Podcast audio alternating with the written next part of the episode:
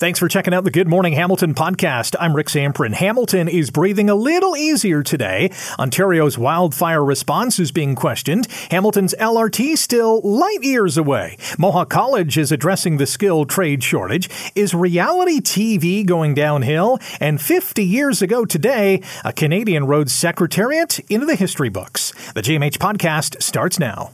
This is the Good Morning Hamilton podcast on 900 CHML. This has been the story this weekend, and the difficulty going forward is this could be the story going forward, and that and that's not a good news story because smoke from these wildfires has, as you know, created poor air quality in Hamilton in in a variety of of cities, not only in this country but in the U.S. as well. From a city standpoint, how has Hamilton responded, and and the underlying question in all this is should we expect a lot more of this going forward with the climate emergency we are facing? Dr. Linda Lukasik is the director in the Office of the Climate Change Initiatives at the City of Hamilton and joins us now on Good Morning Hamilton. Dr. Lukasik, good morning. How are you?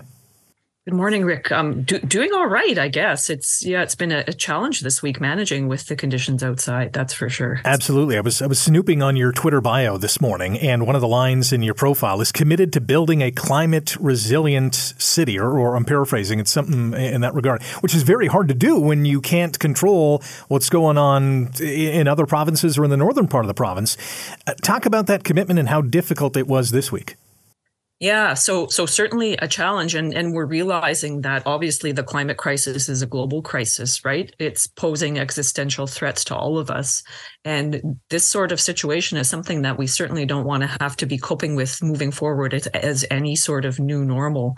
So it is tough, I, and you know it's it's interesting hearing a lot south of the border. You know, blame Canada for what's happening here, but collectively there's there's a problem here that sadly has been fueled by um, inaction on the climate crisis. So hopefully, this is a strong message to everyone that that we've got to get cracking on reducing greenhouse gas emissions because that's part of that's that's one of the factors at play here.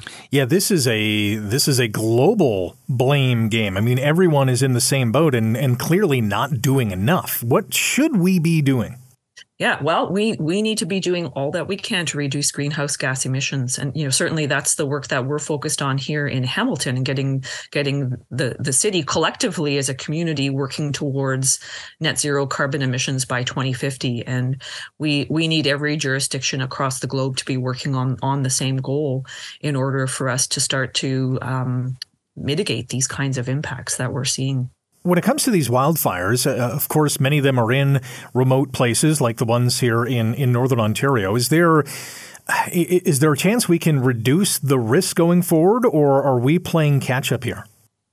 Yeah, so so this is an interesting problem because you know experts will say tell you there are multiple factors at play, but we know that right now rising temperatures and dryness, heat and drought are contributing to the intensity and the severity of the wildfires that we're seeing. So within a Canadian context, we know that already, you know, at this point in 2023, we've seen far more. I've seen the figure 1400% of the quote unquote normal in terms of what we would normally see uh, in the amount of wildfires happening across the country and the area of land being consumed by by wildfire. So that's that's definitely a big concern. And again, that takes me back to if we're seeing these increases and we know that uh, climate change is a factor, that's that says we we need to get moving. We need to we need to be doing all that we can do uh, to address those greenhouse gas emissions and and curb that contribution at least to to this growing problem. And the the prediction or the expectation this year is that Canada is going to lose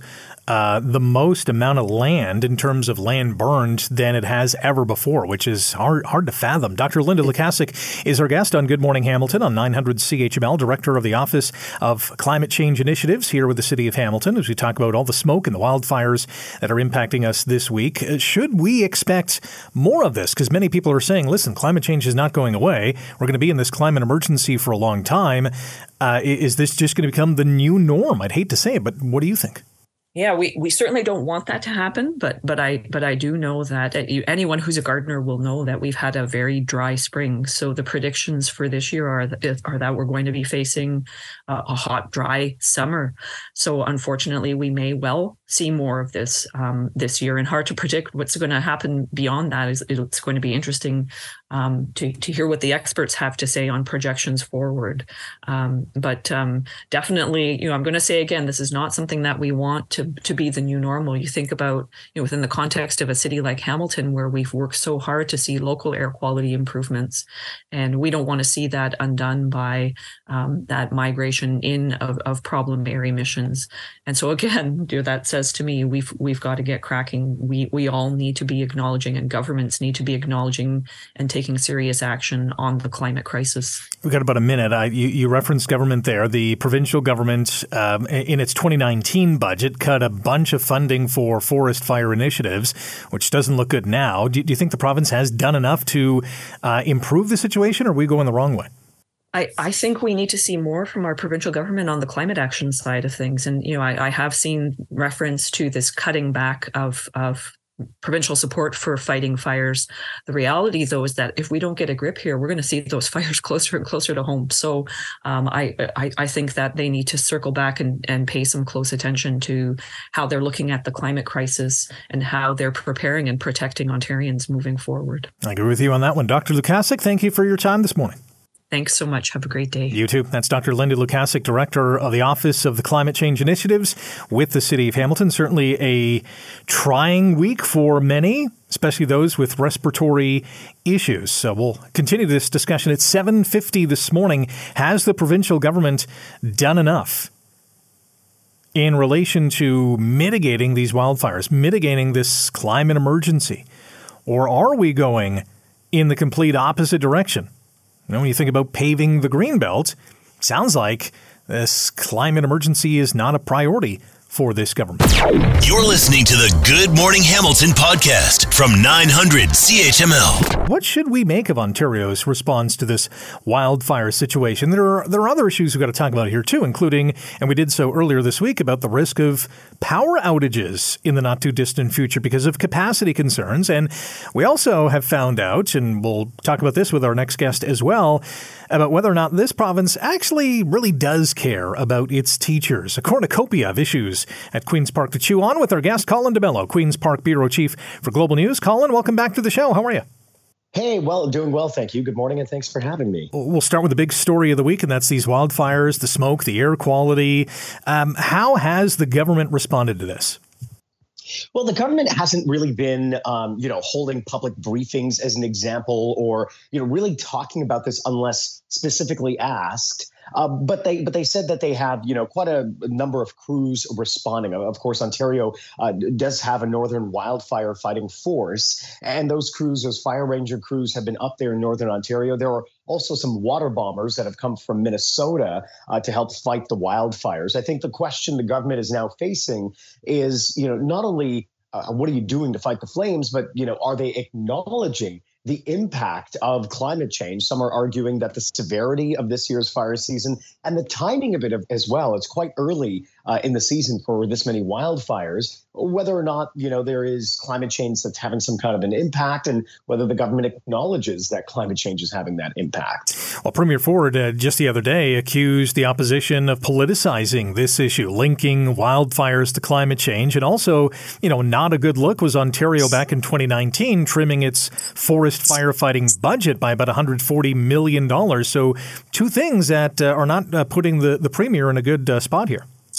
No, and and you know to a degree he is right. I mean, you know, the NDP was kind of using this as a launching point to talk about other things such as the green belt. I mean, they were trying to you know uh, make this kind of fit into uh, their criticisms of, of, of Premier Doug Ford. The premier said, look, you know, right now what they want to focus on is is fighting these flames. He said, you know, these fires are a perennial uh, kind of incident in which he said, you know, 50% are started by uh, campfires and the other 50% are started by lightning strikes. And some will argue that, you know, our incredibly drier um, months that we've been having after a lot of that rain has you know, led to a more fertile ground for a lot of these uh, wildfires. And in terms of the budget, you know, they didn't really tell us exactly what the budget is this time around uh, to fight these fires. But the premier indicated that they're, in his words, not going to spare any expense, which leads us to believe that if there is additional funding necessary, uh, with the stroke of the pen, the premier could approve that in a moment, and sounds like that's what he's willing to do.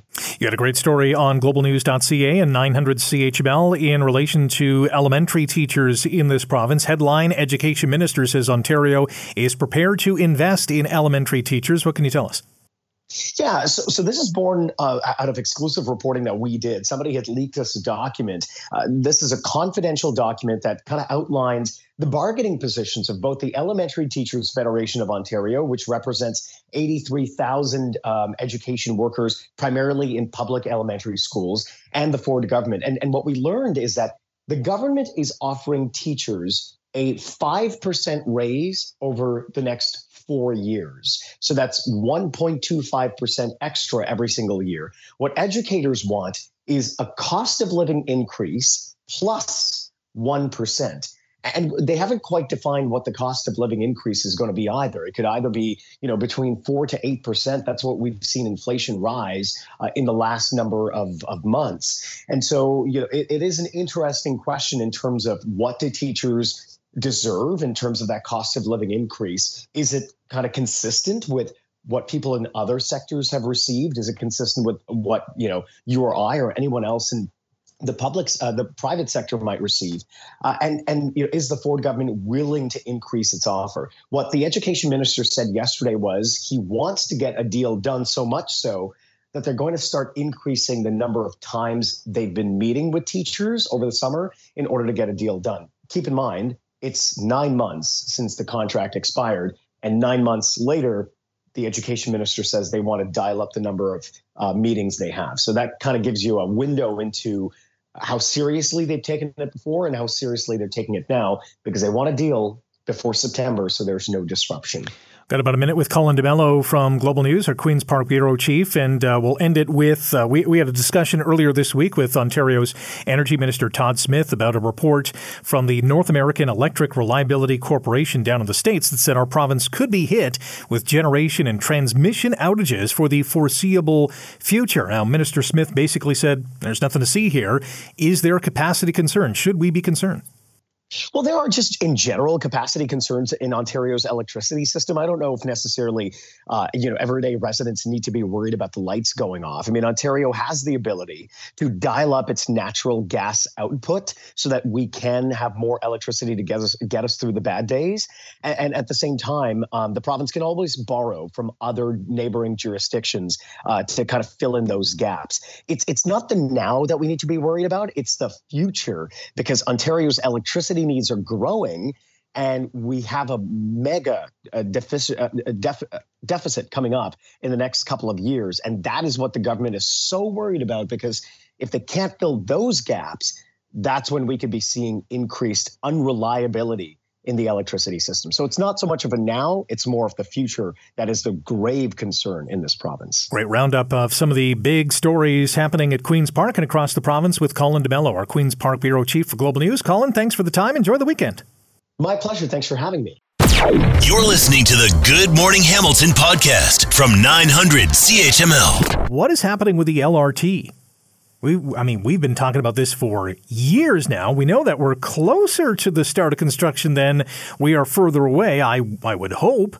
When is construction going to begin and, and what is next? We did get a statement from Metrolinx as we invited them on the program, and they said, no, we'll just give you a statement. Metrolinx saying, quote, Metrolinx recently presented to the City of Hamilton's LRT subcommittee with substantial updates related to our recommended packaging approach, procurement model, and community benefits framework. Metrolinx is ready and excited to procure and deliver the project for the City of Hamilton as soon as we can.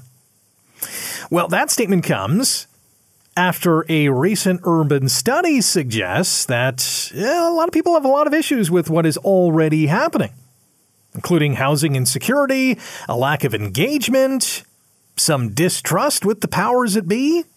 Ryan McGreal is a spokesperson for Hamilton Light Rail, a citizen group supporting LRT in Hamilton, and joins us now on Good Morning Hamilton. Ryan, good morning. How are you?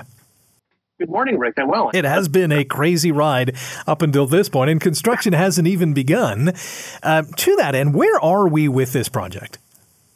Well, to be honest, we're not where I would like us to be. Uh, you know, if you if you want to look back at the history without getting into too much detail, but this project was approved with full funding from the federal and provincial government two years ago, almost to the day.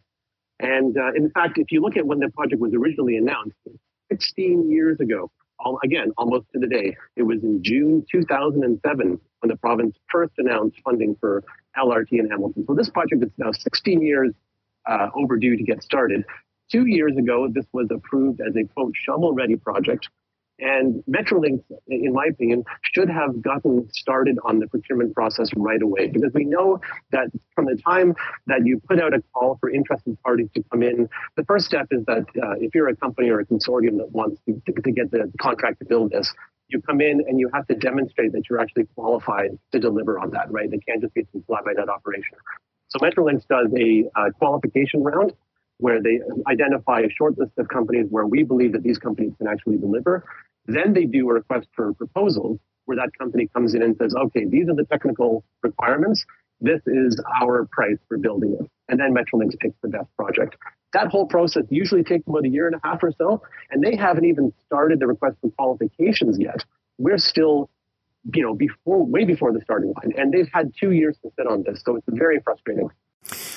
So, if you had to put some serious money down on when shovels are in the ground, what would your best guess be? Are we thinking 2025?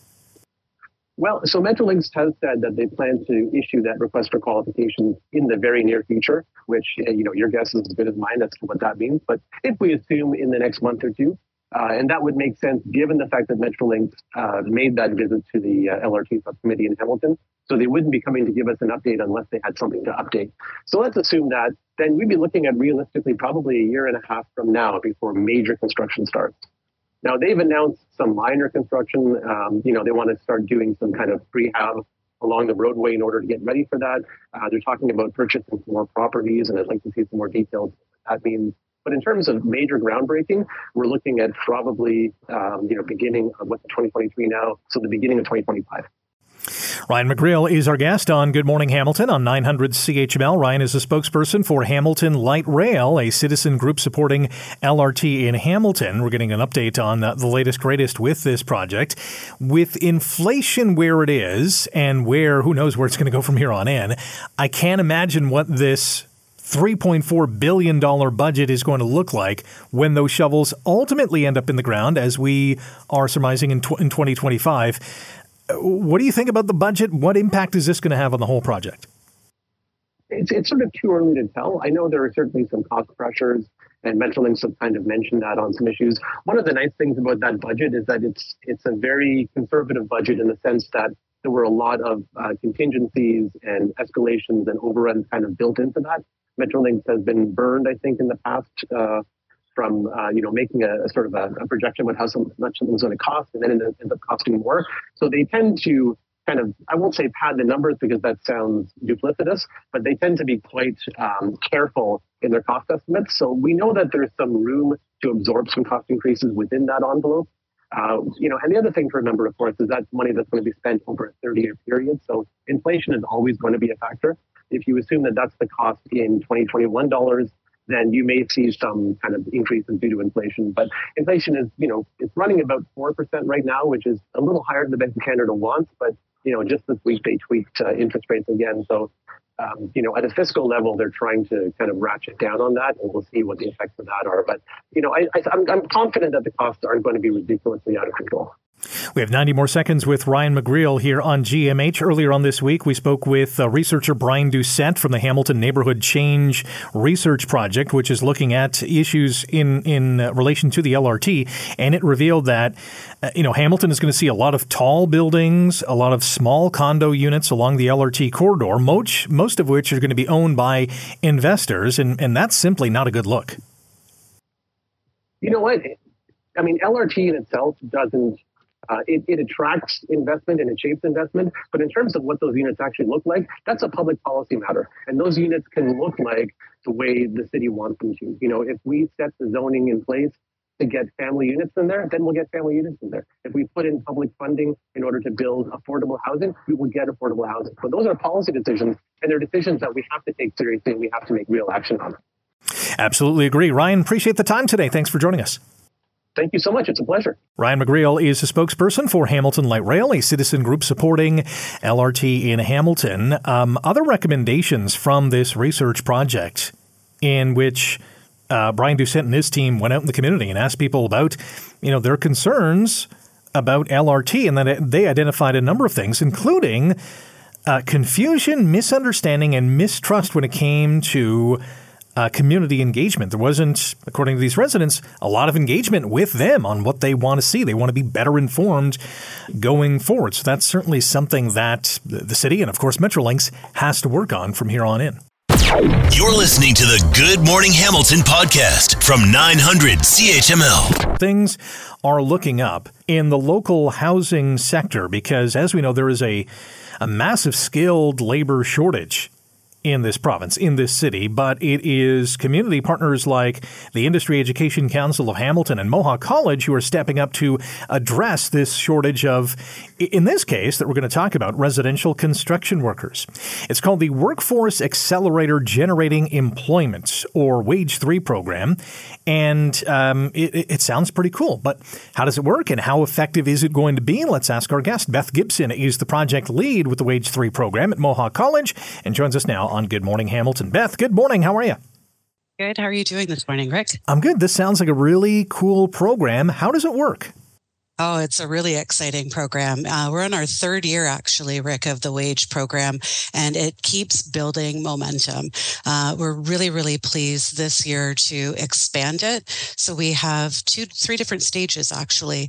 The first stage, we have spots for 120 people who are interested in learning more about residential construction to come into a three week program. It's a workshop essentially that introduces them to all the different types of career opportunities, um, including pathways to direct employment, apprenticeship, pre apprenticeship. Maybe some folks need some academic upgrading. So we're going to be running these sessions. There's eight of them in total before the end of the year, again to 120 people.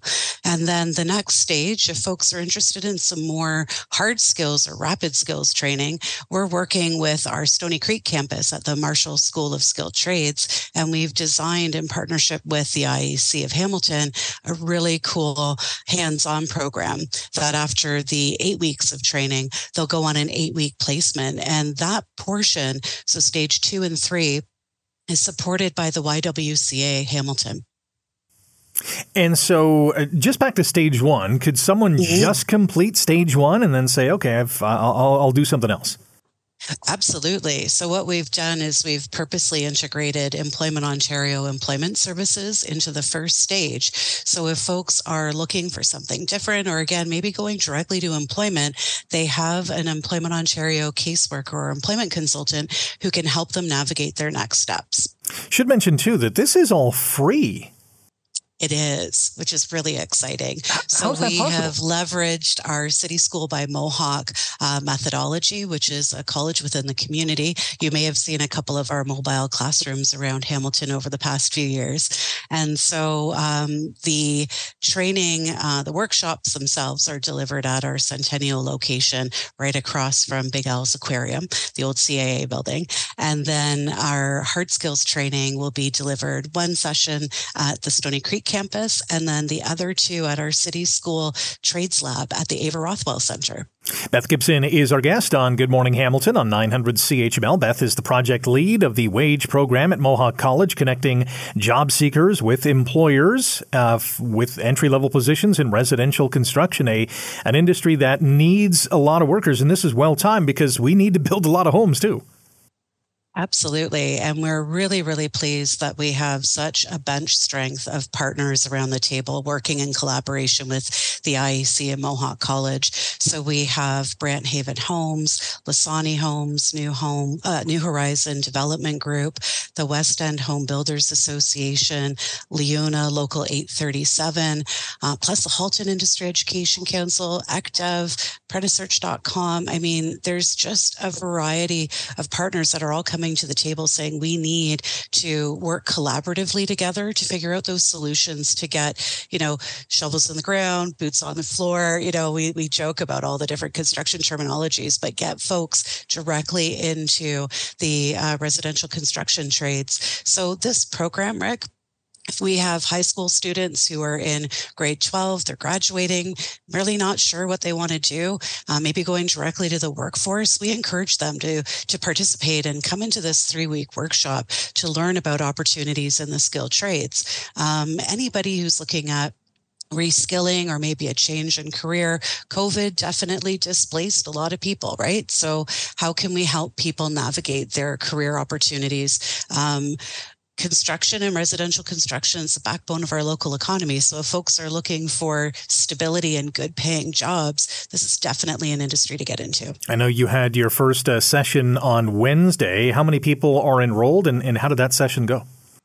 Sure. So actually, it was our, our second session that we had, and uh, we had the uh, 15 participants can go in each uh, stage for the workshop session. So so far, we're looking at about already 28 people that have made a commitment to go through the first stage of the program, and we had a great event at Losani Homes in partnership with them earlier this week, and uh, you know, really really blessed that Emilio and his team um, opened up their Central Park location on Rymal Road, brought in their subcontractors, and we had a really great conversation about how the community education industry needs to come together and continue to collaborate to build some really innovative solutions to drive that talent pipeline forward. Get another minute with uh, Beth Gibson from the wage program at Mohawk College. What kind of feedback have you received from home builders, subcontractors, and those in the in the industry? Really excited. I mean, this is again going into our third year of the program. Um, there's a lot of excitement because the employers and subcontractors can create awareness of their organization. They have an opportunity to have paid placements where there's subsidies that we can offer for that um, period. So it allows them to test, right? To train, to mentor, to build up that next generation of workers. And, you know, looking at the Industry Education Council and Mohawk College, these are two pillar organizations organizations in the community that have been dedicated to upskilling and training and career exploration. It really is, uh, Rick, a win-win situation for everyone. Yeah, absolutely. And, uh, you know, tip of the cap to Mohawk College and the Industry Education Council of Hamilton for teaming up once again to offer this. It is a, it's a win-win-win from the students, the, the industry perspective, and certainly those who need a place to live. That's for sure. Beth, we'll have to leave it there. Thank you for your time today. Thanks, Rick. Have a great rest of the day. You too. Beth Gibson is the project lead of the WAGE program, the Workforce Accelerator Generating Employment Program at Mohawk College. More information, go to the Mohawk College website or search out the Industry Education Council of Hamilton. You're listening to the Good Morning Hamilton podcast from 900 CHML.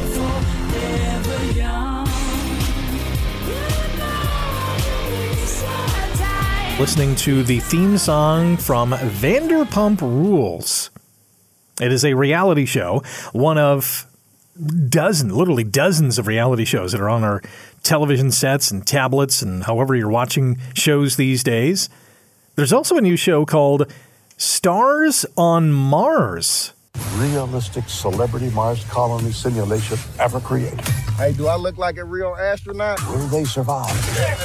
He's still alive! Will they thrive? Oh, we have a squeegee? The mental side of this is torture.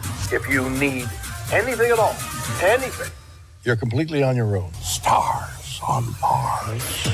There are so many different reality TV shows. But, but is reality TV, is the quality of it going downhill? Or are there still some shows that are piquing your interest and are really fun and engaging to watch? Probably a bit of both. Let's ask Bill Brioux. He's a television critic, journalist, and an author at uh, Brioux.tv and joins us now. Bill, good morning. How are you? I'm well, Rick. How are you doing? I'm good. I was I was thinking, you know, the first time that I was exposed to reality TV, and I came up with things like Survivor, American Idol. And then I thought, well, what about things like Candid Camera, which was like real life reality TV? What, what was your first, I guess, memory of a reality TV show that stuck with you? Wow. Uh, well, yeah. I mean, Candid Camera went back to radio. I think, um, uh, you know, I, you want an early, early, early memory that makes me sound extremely old. It would be Queen for a Day, which I remember as a little kid, my mom would have on, and it was bizarre. It was literally women who were in need, like desperate, and whoever was the most desperate might win a washer dryer or a toaster or something. It was terrible. Wow. How long did that last? You know, maybe five or six. If I remember Really? it, I mean, it must have been on five or six years. I think, yeah. Wow. Uh, I also remember Cops. I mean, that was real world reality TV, following on, following along cops as they arrested people, and and uh, Yeah, you know that that went on for years. Yeah, and also there was a show back around that same time in the um, just around you know 2000 uh, called The Swan. That was probably the most despicable because they they had these contestants and they would give them plastic surgery. They would literally carve them up. Then they would vote which one was beautiful and which one wasn't. Yeah. Like, I think one of the contestants committed suicide. Like it was a horrible, terrible show. Uh, like it or not, uh, we, we should probably admit that reality TV has reshaped our world in, in many respects. And I just think of you know one one example of many, Kim Kardashian. I mean, other would, would she be a billionaire otherwise? Right. Yeah. No, this whole trend of uh, being famous just for being famous. The Kardashians, the best example, and uh, certainly, yeah, there's a lot of those shows. But yeah, we're Dancing with the Stars, and uh, you know, there's a lot of ones that are very popular now. And as you say, you know, uh, they're now sending celebrities to Mars just, just for our amusement. So there you go. Uh, there are, uh, you know, I'll give these these producers and these creators some credit because there are some extraordinary ideas from, you know, going back to Survivor. Who would have thought of putting, you know, ten or fifteen or however many strangers on an island and see which one, you know, becomes the all time champ? To, you know, things like The Bachelor uh, or Big Brother, Top Chef, uh, Top Chef, 90 Day Fiance. There's so many different ideas out there. Yeah, and you know when when Mark Burnett first pitched Survivor, he had a hard time selling that show. No one really wanted it. You know, it was sort of Lord of the Flies, and finally CBS, the last minute, said okay, uh, but you know we're not going to. You know, usually we own the whole show, but you pay for half of it, and um, that made Mark Burnett crazy rich. you know, the 45th edition of Survivor is starting this fall on Global and CBS. That's pretty crazy. Do you have a best or worst reality TV show? You mentioned The Swan. Uh, that that's got to be one of the worst because yeah, I do remember that, and that was just gut wrenching. It was horrifying. That would be up there. Um, I think uh, for the best, Amazing Race is, is tremendous show. Amazing Race Canada, which Mhm. going to be coming back this summer uh, for the ninth time. That's really well made, and just I, I was lucky enough to be invited on uh, some segments of that over the years. Went to Vietnam and China and different places to to watch them run. It's incredible. You know, they have for every couple that are on that show, there's a cameraman, there's a sound engineer, and they're all racing, running backwards in and out of cabs, and airplanes, and restaurants all over the world. And uh, yeah, so that to me is it's a really well made show that's very entertaining. How long does it take to make a show like that? They take a month. They literally, you know, uh, I think they just wrapped shooting the ninth edition, and um, they, uh, yeah, it's a, it's an entire month to shoot. I don't know what it is, maybe thirteen episodes. Uh, they sort of they run a race in, in wherever they're at. They take a day, a down day, and then they run a race and they take a down day. So Hmm. it's spread out over a month. Wow, that's pretty efficient. Yeah, well, it is, but very expensive show to produce, and the longer it runs, the more money it costs. Absolutely. Well, yeah, especially if you're flying all over the planet. Yeah, that would be pri- quite pricey. Why, why, Bill, do you think we love reality TV shows? Is it just because we love watching people succeed and, and uh, maybe fail more often than not? I think there is something to that, Rick. It- It's sort of people um, never get tired of seeing other people be humiliated on television. You know, so I think there is sadly part of it is that. Um, but also, you know, if you're watching Jeopardy, I think you're you're just astounded that people know all of these things, and um, you know that's that's a show that you you you know even if you lose, you, you, people are like, wow, you know, that's a hard show to to win on. Um, but uh, you know, and, and uh, with the Casey Amazing Race, I think there is some uh, fascination with uh, people under stress and how they react, and and uh, you know all those factors, and then even Dancing with the Stars. You know, I have to admire anybody who learns to dance Mhm. uh, over a few weeks uh, to that degree, and uh, so there is some admiration, certainly for Survivor, for people's skills. Yeah, absolutely. There's there's some of these shows. Dancing with the Stars would be one. I would be I would be a an embarrassment on that show. Me too. Yes. no, I have two left feet, so I mean, uh, you know, when you watch the cele- so-called celebrities, it gets a little wishy-washy because I don't think I know eighty percent of the celebrities anymore. Yeah. Um, but um, still, you know, and and that's why we're seeing so many now. One of the factors is the writers' strike. Uh, the networks are loading up on more and more reality shows because they don't know if they'll have any scripted shows this fall. We just had upfronts in Canada. So yesterday, CTV announced, you know, that Lilly Singh will be hosting Battle of the Generations. That's coming up very soon. Uh, but several more uh, reality shows. Uh, they had one that's in both French and English that they've, they've queued up. Uh, so they're really stocking up because this might be all we're watching come September. Wow. Bill, appreciate the time. Thanks for joining us and enjoy your day and your weekend. You too, Rick. Bill Brioux is a television critic, journalist, author. Check him out online at Brioux.tv. That's B R I O U X dot TV. You're listening to the Good Morning Hamilton podcast from 900 CHML. 50 years ago today, a thoroughbred named Secretariat took the sports world by storm with his iconic Triple Crown victory at the Belmont Stakes. They're in the stretch. Secretariat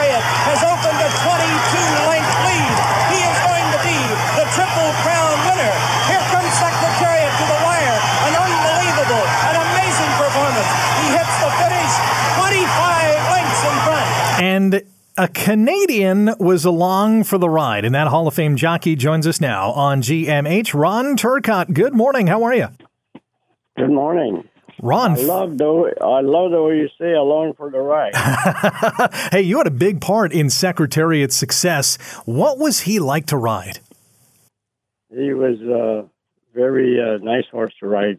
Very easy, very uh, uh, cooperative. You know, like you just I just twist my uh, hand and he, you know, he just go. He knew exactly what I was doing on him, and uh, never had to punish him or anything. Just chirp to him, and he would go on. And and after, if I wanted to relax, uh, after I made a short move to get through a hole, then he would go right back, right back to relaxing. You're 81 years of age now. You were 31 on this day in 1973. What do you remember most about the Belmont Stakes that day? Well, it went pretty well the way I planned. I had it planned that way, and uh, but when I come out of the gate, I didn't want to rush him, so I just let him pick it up uh, on his own. And uh, before the uh, before they closed the hole there, I tripped to him and went through the rail and took the lead. Then I could control the race. You obviously won the Kentucky Derby and then the Preakness Stakes. What was the pressure like in 1973? Because you had to go way back to 1948 in Citation before the last Triple Crown winner. Talk about the pressure of performing at the Belmont Stakes. I really didn't have any pressure. I had uh, won the Belmont uh, the previous year with Riva Ridge, um, and this horse uh, was better than Riva Ridge was his greatest horse of all time, I think. Riva Ridge, a real good horse too. So uh, that was my home base, and uh, I knew the track very well, and I knew I, I could go a mile and a half uh, good. So I knew the horse could do it. At the finish line, Secretariat, 50 years ago today, finishes 31 lengths ahead of the next closest horse. When you looked at the video for the first time afterwards and realizing how dominating of a race that was for the horse that you were on. What came to mind? Did you think you were going that fast and you had beaten the competition by that amount of uh, uh, of stretch? Well, I knew he was a super super horse from, from the time he was a two year old, uh, and I knew he would run all day. Uh, he wasn't your typical Bold Ruler. He was more. Uh, uh, he took more on his father's side um, and uh, not his father, I mean his uh, grandfather's side, and uh, Bold Ruler. So Ron, you could run all day. Bold Ruler was uh, basically a sprinter, they call him. Our guest on Good Morning Hamilton on 900 CHML is Hall of Fame jockey Ron Turcotte, who rode Secretariat to the Triple Crown 50 years ago today. Did you know, or do you realize, or have that sense that Secretariat was a special horse the first time you got on him? Oh yes. Well, I didn't know how good he was really, but I you know, he was he was special from the first time I got on him in uh, January of 2000 of uh, 1972 at Hialeah. The first triple. I, I was just for galloping him, and then when I worked him, uh, then he didn't know what to like to put down first. You know, when I asked him for speed, but he learned fast. He was a very intelligent horse. Um, extraordinary horse. Yeah, obviously. The, the, the first horse to win the Triple Crown was Sir Barton in 1919. And since then, only 12 other horses have won the Triple Crown. Why is it so hard to win? Uh, well, you need a special horse to to uh, to win the Triple Crown. I mean, if it was uh, easy, then it'd be done more often. But uh, it's not meant to be easy. It's uh, it's only for three years old, three year old, and they have to reach your peak there about the Belmont, not at the Derby. You reach your peak at the Derby, then they'll run that one big, and uh, that's uh, you want them to reach your peak about the Belmont. Well, Ron, you and Secretariat certainly made it look easy 50 years ago today. Really appreciate your time this morning. Thanks for joining us, and have a great day. Thank you. You uh, also forgot 60 years ago in uh, 1963 when I rode Northern Dancer, the great Canadian horse. Yes. Yeah, we'll have to talk about that another time because we're out of time. But I appreciate your time this morning, Ron. Oh, okay, thank you. That is Ron Turcotte, Hall of Fame jockey who rode Secretariat and yes, Northern Dancer. Completely forgot about that. Thanks for the reminder, Ron. Thanks for listening to the Good Morning Hamilton podcast. You can listen to the show live weekday mornings from 5:30 to 9 on 900 CHML and online at 900CHML.com. The Good Morning Hamilton podcast is available on Apple Podcast, Google Podcast, and wherever you get your favorite podcast. I'm Rick Zamperin. Thanks again for listening, and don't forget to subscribe to the podcast. It's free so you never miss an episode, and make sure you rate and review.